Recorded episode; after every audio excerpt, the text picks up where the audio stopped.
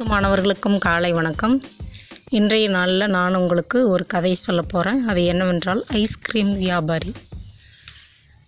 ஒரு ஊரில் ஒரு ஐஸ்கிரீம் வியாபாரி இருந்தார்.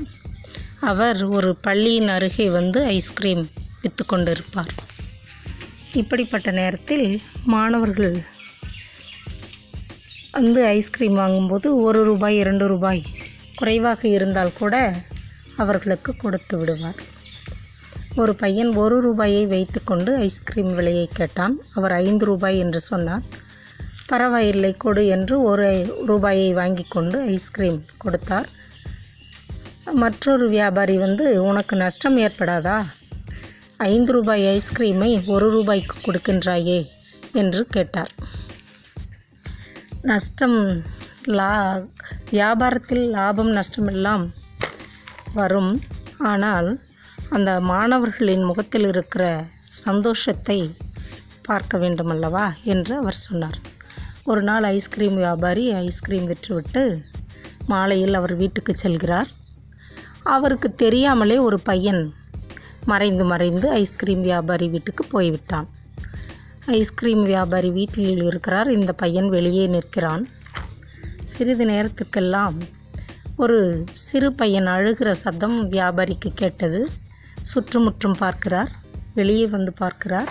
அப்பொழுது அந்த பையனை பார்த்து ஏன்பா இங்கே அழுதுட்ருக்கிற நீ யார்? என்று கேட்கிறார். நான் தினமும் நீங்கள் ஐஸ்கிரீம் விற்கிறீங்க இல்லையா? அந்த பள்ளியில் படிக்கிறேன். நான் உங்கள் வீட்டுக்கு வந்திருக்கிறேன். எனக்கு மிகவும் பசியாக இருக்கிறது. என் அம்மா இருந்திருந்தால் இவ்வளவு நேரம் எனக்கு சாப்பாடு கொடுத்துருப்பாங்க. அப்படின்னு சொல்லிட்டு அந்த பையன் சொல்கிறான் அப்புறம் அந்த வியாபாரி அவனை அழைத்து சாப்பாடு கொடுத்து ஏன் வீட்டுக்கு போகாமல் இங்கே வந்திருக்கிற? அப்படின்னு சொல்லி கேட்குறாரு அதுக்கு அந்த பையன் சொல்கிறான் நான் ஒரு பால் வாங்கி தர சொல்லி என் அப்பாவிடம் பல நாட்களாக கேட்டேன். அவர் வாங்கி கொடுக்கவில்லை. அதனால்தான் நான் வீட்டிற்கு போகவில்லை. இங்கே வந்து விட்டேன் என்று. அவர் சொல்கிறார் இப்படியெல்லாம் நீ தவறு செய்ய கூடாது. பெற்றோர்களுடைய மனம் என்ன பாடுபடும்? இப்படி வந்து விட்டாயே. என்று அவனுக்கு அறிவுரை சொல்கிறார். அப்பொழுதும் அவன் கேட்பதாக இல்லை. அடுத்த நாள் காலையில் ஐஸ்கிரீம் வியாபாரி பள்ளி நேரத்திற்கு ஐஸ்கிரீம் விற்கச் செல்கிறார்.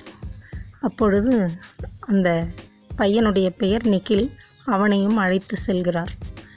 அந்த நேரத்தில் அந்த நிகில் அவர் அவனுடைய பெற்றோர்கள் அவனுடைய நண்பர்கள் வீட்டிற்கெல்லாம் சென்று நிக்கில் எங்குள்ளான் என்று தேடியிருக்கிறார்கள். அப்பொழுதும் தேடிக்கொண்டுதான் வருகிறார்கள். ஒரு நண்பன் வந்து நிக்கிலுடைய அப்பாவிடம் நான் நேற்று மாலையில் அந்த ஐஸ்கிரீம் வியாபாரி பின்பதாகவே நிக்கில் போவதை பார்த்தேன் என்று சொல்கிறான். அதை கேட்டு வியாபாரி வீட்டிற்கு வருகிறார்கள் நிக்கிலுடைய பெற்றோர்கள். அவர்களும் எதிரே வருகின்றனர்.